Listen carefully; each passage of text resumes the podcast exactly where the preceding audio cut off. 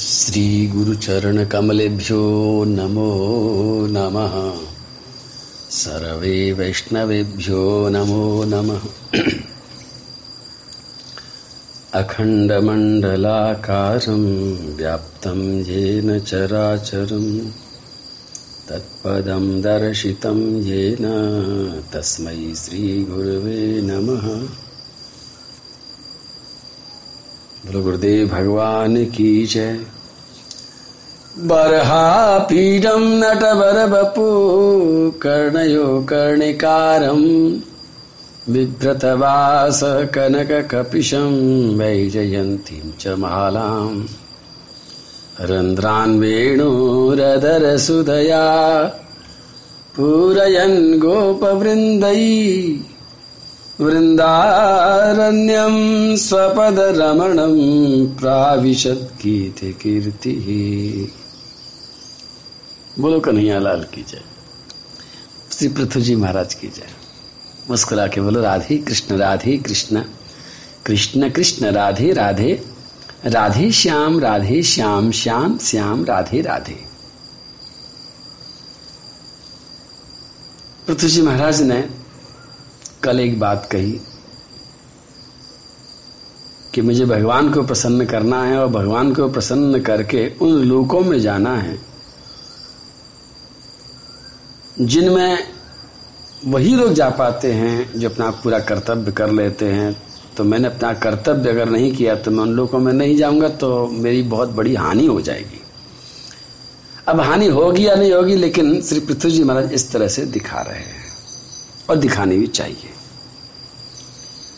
अगर हम कहते हैं, नहीं नहीं, हमारा कुछ नहीं बिगड़ेगा, इसका मतलब है हम बहुत अहंकार में बोल रहे हैं। जब भी बात करें तो अहंकार कहता है कि हम तो अजर अमर हैं, हम तो ऐसे हैं, हम तो वैसे हैं, हमारा क्या बिगड़ेगा? लेकिन ये शब्द अच्छे नहीं है। विनम्रता इसी में है कि हम कहें, भैया, हमारा बहुत नुकसान हो जाएगा, कृपा करके ऐसा मत करो। हमारा नुकसान क्यों कर रहे हो? और फिर एक नुकसान नहीं, दो नुकसान गिना दिए पृथ्वी जी महाराज ने।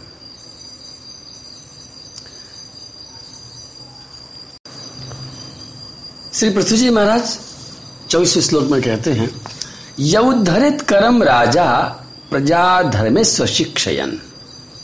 प्रजानाम शमलम भुंगते भगम च स्वम जहाति सा। देखिए, ये बात पहले मैंने कही थी, फिर दोहरा रहा हूँ कि सब पर राज लागू होती है, क्योंकि हम सभी लोग थोड़े थोड़े राजा हैं। कोई घर का राजा है कोई परिवार का राजा है, कोई अपनी कंपनी का राजा है, कोई अपने मोहल्ले का राजा है, ये बहुत कीमती बात है तुम्हारे काम आएँगे। ऐसा मत सोचना कि हम तो राजा नहीं है तो ये राजा पने की बात क्यों हो रही है? यह उद्धरित करम राजा। राजा ने कहा, श्री पृथ्वी जी महाराज ने कहा कि एक दूसरा खतरा और मंडरा रहा है मेरे ऊपर, क्योंकि जो राजा कर तो ले लेता है, और अपनी प्रजा को धर्म की शिक्षा नहीं देता। बहुत ध्यान से सुनना। हमारा मन ये कह रहा होगा कि जो राजा कर लेता है और उसको सुरक्षा नहीं देता, उसको इस आजकल के ज़माने में जो लड़ाई हो रही सी बात पर हो रही है कि सब गवर्नमेंट टैक्स तो बहुत ले रही है, लेकिन टैक्स के बदले में क्या देती है? तो हमारी अपेक्षा है कि टैक्स के बदले में बिजली की व्यवस्था, पानी की व्यवस्था सुरक्षा की व्यवस्था, सड़क की व्यवस्था, ये अच्छी हो जाए तो हमारा टैक्स पूरा हो गया। यही हमारा सोच है, यही चिंतन है। लेकिन श्री पृथ्वी जी महाराज कहते हैं कि आजीविका देना, रक्षा करना और अपने अपने मर्यादा में रखना तो एक बात है ही है। लेकिन अगर कोई राजा अपनी प्रजा को धर्म की शिक्षा नहीं देता है तो फिर वो राजा अपनी प्रजा के पापों को भोगता है। बहुत सीधी सी बात है। धर्म की शिक्षा देने पर जो प्रजाजन है वो धर्म में लगती है। और जो धर्म लग, धर्म में लगेगी तो धर्म में क्या होगा? पाप कम होगा।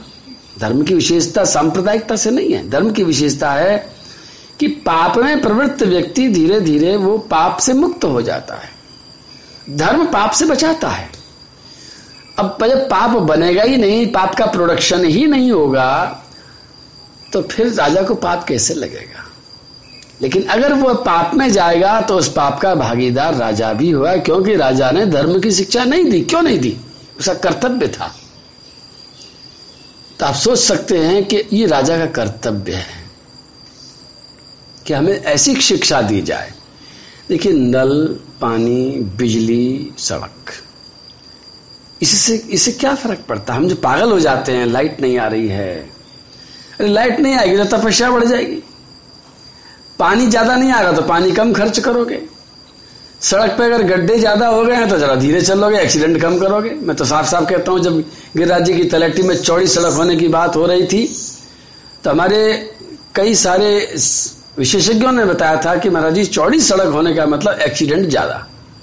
मैंने कहा, ऐसा कैसे हो जाएगा? बोले, चौड़ी सड़क जब होती है और जब उसमें गड्ढे नहीं होते तो आदमी स्पीड से चलता है और ज़्यादा टकराने की संभावना बढ़ जाती है। और मैंने देखा कि वाकई में गिरिराज में जब चौड़ी सड़क हो गई तो उसके बाद में एक्सीडेंट बढ़ गए। तो वास्तव में देखा है तो ये सब चीज़ें हमारे पुण्यों को बढ़ाने वाली नहीं है। हमारे केवल सुविधाओं को बढ़ाती है, सुखों को बढ़ाती है और हमारे पुण्यों से हमको दूर कर लेती है। पृथ्वी जी महाराज कहते हैं कि हमें धर्म की शिक्षा मिलनी चाहिए। और पृथ्वी जी महाराज ने साफ़ कह दिया है कि अगर मैंने तुमको धर्म शिक्षक की शिक्षा नहीं दी तो तुम्हारे पाप बढ़ेंगे और पापों को मुझे भी भोगना पड़ेगा। मतलब बार बार पृथ्वी जी महाराज अपनी चिंता दिखा रहे हैं कि भाई मैं मर जाऊँगा तुम्हारे पाप के चक्कर में। और कितनी बड़ी बात कहते हैं। तत्राजा इसलिए दो बातें पहले कह दी कि भाई, अगर तुमने, मैंने अपना कर्तव्य पालन नहीं किया तो मेरे को लोग नहीं मिलेंगे, भगवान नाराज़ हो जाएँगे, भगवान देंगे नहीं। और दूसरी बात है कि अगर मैंने ये भी कर्तव्य पालन नहीं किया तो वो शिक्षा नहीं दी धर्म की तो तुम्हारे पाप बढ़ेंगे और पाप मुझे भोगने पड़ेंगे वह वैसे भी मर गया भाई। इसलिए, अब यहाँ बात आती है, पच्चीसवां श्लोक जो बोला, इसलिए तत्र राजा तत्प्रजा भर्त पिंडार्थ वाह, क्या बात। है स्वार्थ मेवान सूयवा कुरता दुक्ष यदि तरी मेनुग्रह करता। सार आदेश दिया है अब आकर के। एक, दो, तीन, चार। चार श्लोकों में श्री पृथ्वी जी महाराज ने भूमिका बनाई है। ज़मीन तैयार करी है, कारण बताया है। मैं आपसे हाथ जोड़कर कहता हूँ कि जब भी कोई बात आप कहो, मैं तो बहुत अब हाथ जोड़ के भी कहता हूँ, तुमको बार बार समझा के भी कहता हूँ। आपने किसी को कुछ भी बड़ी से बड़ी बात कह दी है, जल्दी मत करो, जरा सा रुक जाओ। उसकी ज़मीन को जरा जोत दो, उसको जरा तैयार कर लो, उसके मन को जरा जीत लो और वो कब जीता जाएगा? जब जो भी काम आप बता रहे हो, उसका कारण बता करके उसको अपने साथ ले लो कि भाई ये परेशानी है। अगर आपने किसी को कोई काम बता दिया, ये नहीं बताया कि क्यों? तो सच कहता हूँ कि वो काम तो करेगा, लेकिन बिना मन करेगा। ये तो आधे मन से करेगा, पक्का। चाहे तुम्हारा नौकर है, चाहे तुम्हारा पार्टनर है, चाहे तुम्हारा लाइफ पार्टनर है, चाहे तुम्हारा बच्चा है, चाहे तुम्हारा बाप है, चाहे तुम्हारी पत्नी है, चाहे तुम्हारा जो भी है। ये गलती सब करते हैं, मैंने देखा है, पृथ्वी जी महाराज ने सिखा दिया है कि ये गलती मत करो। अरे प्रजा कह सकते थे, पर जानते हैं वो। कि सीधे ऑर्डर दे दूँगा, कोई नहीं सुनेगा मेरी, कोई सुन तो लेंगे, डर के मारे, लेकिन मानेगा नहीं, करेगा नहीं। उन्होंने चार श्लोक बोल करके उसकी भूमिका बनाई है कि मैं ऐसा क्यों कह रहा हूँ? और उसके बाद में तत्प्रजा भर्त पिंडार्थ स्वार्थ मेवान सूयवा कुरुता अध्यक्ष जिदियस्तर ही मेनुग्रह कृता। सबसे पहली बात तो उन्होंने अपने आप को बिछा, फिर बिछा दिया एक बार। गलीचे की तरह बिछाते जा रहे हैं, अपने अहंकार को बिछा रहे हैं। वो कहते हैं कि भर्तृपिंडार्थम आप प्रजा हैं और मैं तुम्हारा राजा हूँ। और मेरे परलोक की भलाई के लिए अब ये काम कर देना। बता दिया कि मेरे लोग नहीं मिलेंगे, और पाप भोगना पड़ेगा। तो मेरे ऊपर कृपा करके मेरी भलाई के लिए, और फिर साथ में एक बात और जोड़ दी धीरे से स्वार्थ मेवा न सुयवा। अब तक तो बताइए साहब मेरा भला मेरा भला मेरा भला। और एक बात और कह दी कि इसमें आपका भी भला। भाई, आप पाप करोगे तो मुझे पाप मिलेगा, मुझे थोड़ा सा मिलेगा, तुम्हें तो सारा का सारा मिलेगा। ठीक है कि मैं नहीं जाऊँगा लोक में, लेकिन तुम भी कहाँ जाओगे भाई? तो मेरा भी भला है और आपका भी भला है। जो कल आठ बातों में बात हो रही थी ना सर्वेशा उपकारार्थम। सबके भले की बात जब की आती है तो बात ही कुछ और होती है। श्री पृथ्वी जी महाराज ने बात कही है तो साफ़ कह दिया कि भाई, मेरे भी भले की बात है और तुम्हारे भी की भले की बात है, जो आजकल की अंग्रेज़ी की भाषा में बोलते हैं ना विन विन पोजिशन खाली मेरा स्वार्थ पर पूरा हुआ, तुम्हारा पूरा नहीं हुआ, गलत बात। तुम्हारा स्वार्थ पूरा हुआ, मेरा स्वार्थ नहीं हुआ, बिल्कुल गलत बात। आनंद तब आता है जब दोनों का स्वार्थ पूरा हो और श्री पृथ्वी जी महाराज ने कहा कि देखो, इसी में दोनों का भला है, तुम्हारा भी भला है और मेरा भी भला है इसलिए एक काम कर लेना, क्या कर लेना? अनसुयवा। सबसे, ये सबसे कठिन बात जो बता, एक शब्द में बात कही है, पाँच श्लोकों में भूमिका बांधी है। सबसे कठिन बात कहती बाप रे बाप।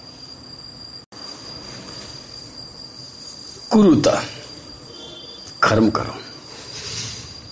कर्म तो कर ही रहे थे पहले, कर्म नहीं कर रहे थे क्या वो लोग? लेकिन नहीं, उन्होंने कहा, अनसूयवा। कर्म तो कर रहे हैं, सब लोग कर रहे हैं, आप भी कर रहे हैं। एक रिक्शे वाला भी कर्म कर रहा है, एक मजदूर भी कर्म कर रहा है, कर्म ही मान रहा है। लेकिन उसकी आँखों में, उसकी नज़र में, जैसे मोतियाबिंद चढ़ जाता है नज़र में, दिखने में दिक्कत आती है। उसी तरह से हमारी नज़र में एक दोष नाम की चीज़ जब आ जाती है, हमारे मन में जब दोष दृष्टि आ जाती है तो सारा का सारा कर्म फिर उल्टा होने लग जाता है। पृथ्वी जी महाराज ने कहा कि एक ही काम काम तो तुम कर ही रहे हो, कर्म तो तुम कर रहे हो। धर्म की और कोई बड़ी शिक्षा मैं नहीं देना चाहता हूँ। उन्होंने सुबह उठना है, जगना है जब करना है तब करना है, बंदर जाना है, ऐसी धर्म की शिक्षा नहीं दी। एक लाइन में बात कह दी कि तुम जो भी कुछ कर रहे हो, दोष दृष्टि छोड़कर के करो। किसी के ऊपर दोष मत लगाओ।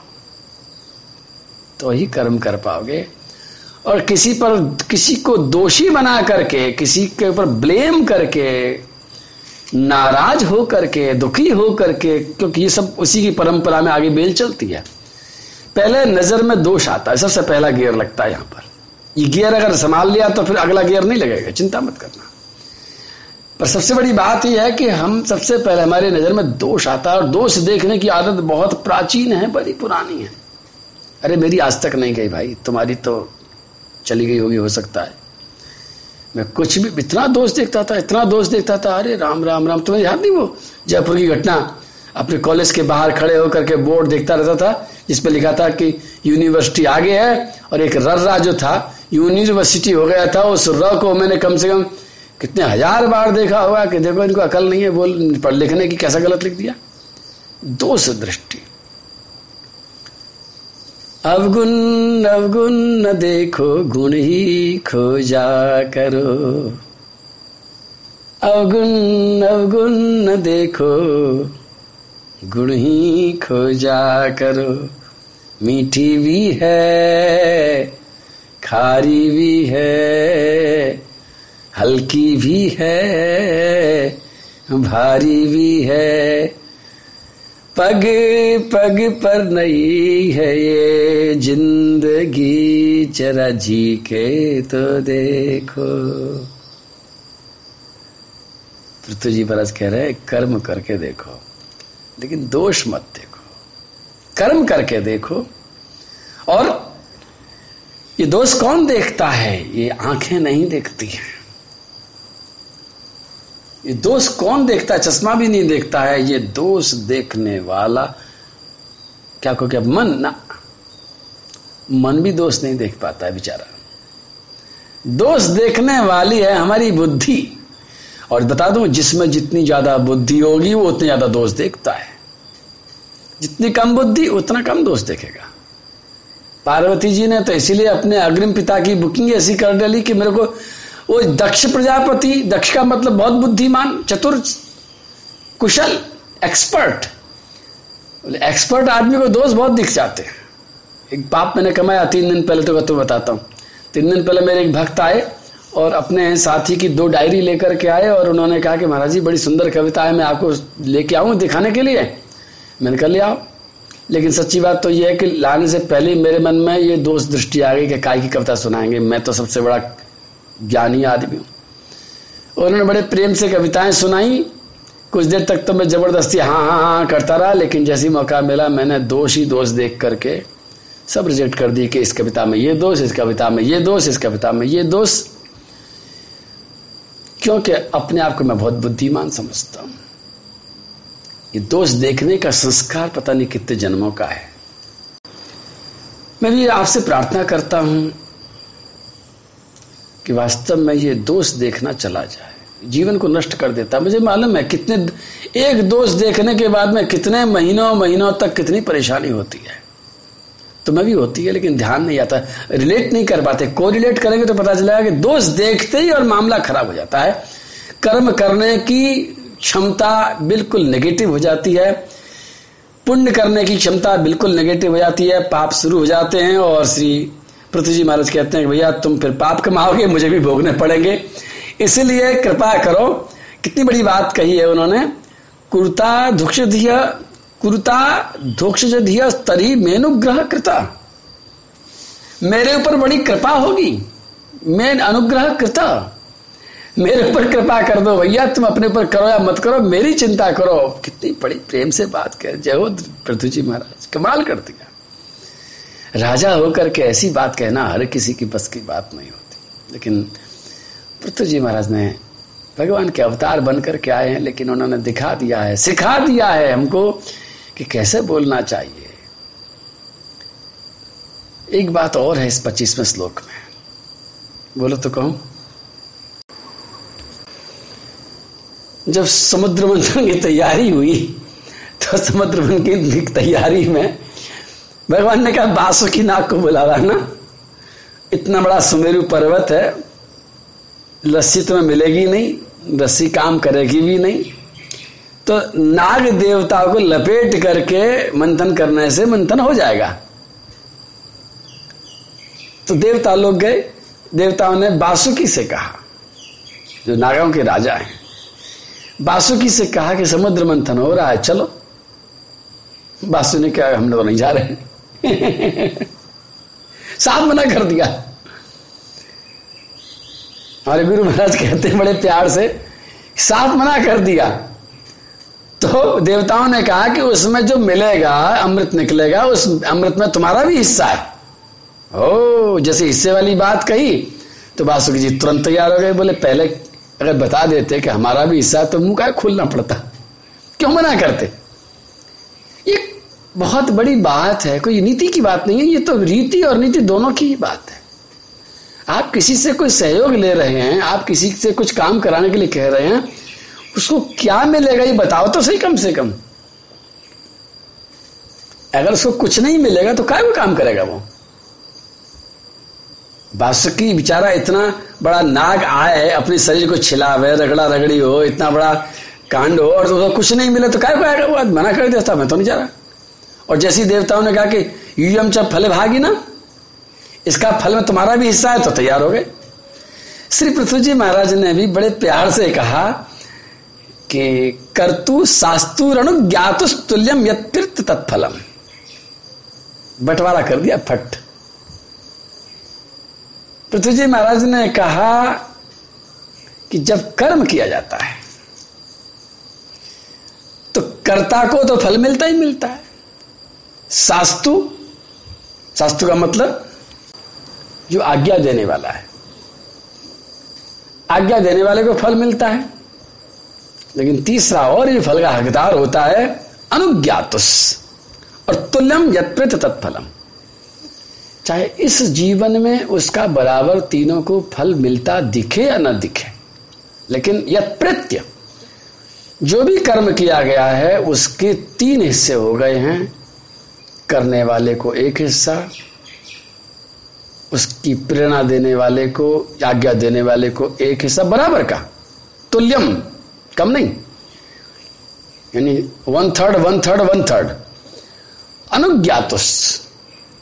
और जिसने उस कर्म का अनुमोदन किया है, उसको भी मिलता है।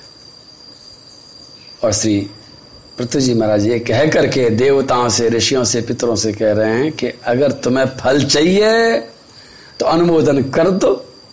और फल नहीं चाहिए तो मत करो। अगर मैंने कोई गलत बात कह दी है तो मत करो। अगर सही बात कह दी और तुमको इसका फल चाहिए तो अनुमोदन कर दो। यानी बीज प्रजा के मस्तिष्क में गया और उसके बाद में भगवान पृथ्वी जी ने सबसे कह करके ये और पुख्ता कर दिया कि बीज कहीं बाहर न निकल जाए, दोबारा से एक और प्रेशर पड़ गया। ऋषियों और मुनियों और पितरों का, देवताओं का भी कि भाई ये बात बिल्कुल सही है सही है सही है। और इतने पर भी श्री पृथ्वी जी महाराज मानने वाले नहीं है। वास्तव में सिंह की सी चाल है पृथ्वी जी महाराज की। बात तो केवल दो शब्द की कही है, लेकिन वो दो शब्द अंदर तक जाने चाहिए। इसके लिए उन्होंने और भी कुछ इंतज़ाम किया है। वास्तव में धन्य है हम लोग कि हम भागवत की इस बात को सुन रहे हैं, समझने की कोशिश कर रहे हैं। चेहरे पर मुस्कान तो आ रही होगी। कभी कभी आप लोग अपने जीवन को भी मुड़ के देखते होंगे। कभी कभी थोड़े बहुत पछताते भी होंगे, लेकिन पछताओ मत। जीवन अनंत है। कभी कभी आपके मन में आता हुआ कि इतने दिन बीत गए, अब जाकर के बातें सुना रहे हैं महाराज जी। अब तक क्यों नहीं सुनाई? तो दुखी मत हो। जब जागे तभी सवेरा हो जाता है। क्योंकि जीवन अनंत है। उस उम्र को मत गिनो जिस उम्र को लोग बता रहे हैं। क्योंकि उम्र कुछ नहीं है, ये आत्मा की कोई उम्र नहीं है। इस जीवन के बाद में फिर जीवन है, फिर जीवन है, फिर जीवन है। और जब भी कोई व्यक्ति जागता है, सात दिन में श्री परीक्षित जी महाराज ने अपना उद्धार कर लिया। और ऐसे ऐसे भी हुए सात दिन भी नहीं लगाए। इसलिए जो भी समय बचा है, अब पूरी तरह से, पूरी तैयारी से हम इन बातों को अपने जीवन में लाने की शुरुआत करें और अपने जीवन को मधुबन की तरह महका दें और फिर आओ मुस्कुरा करके एक बार बोलो मेरे साथ में, राधे कृष्ण राधे कृष्ण कृष्ण कृष्ण, राधे राधे। राधे श्याम राधे श्याम श्याम श्याम राधे राधे।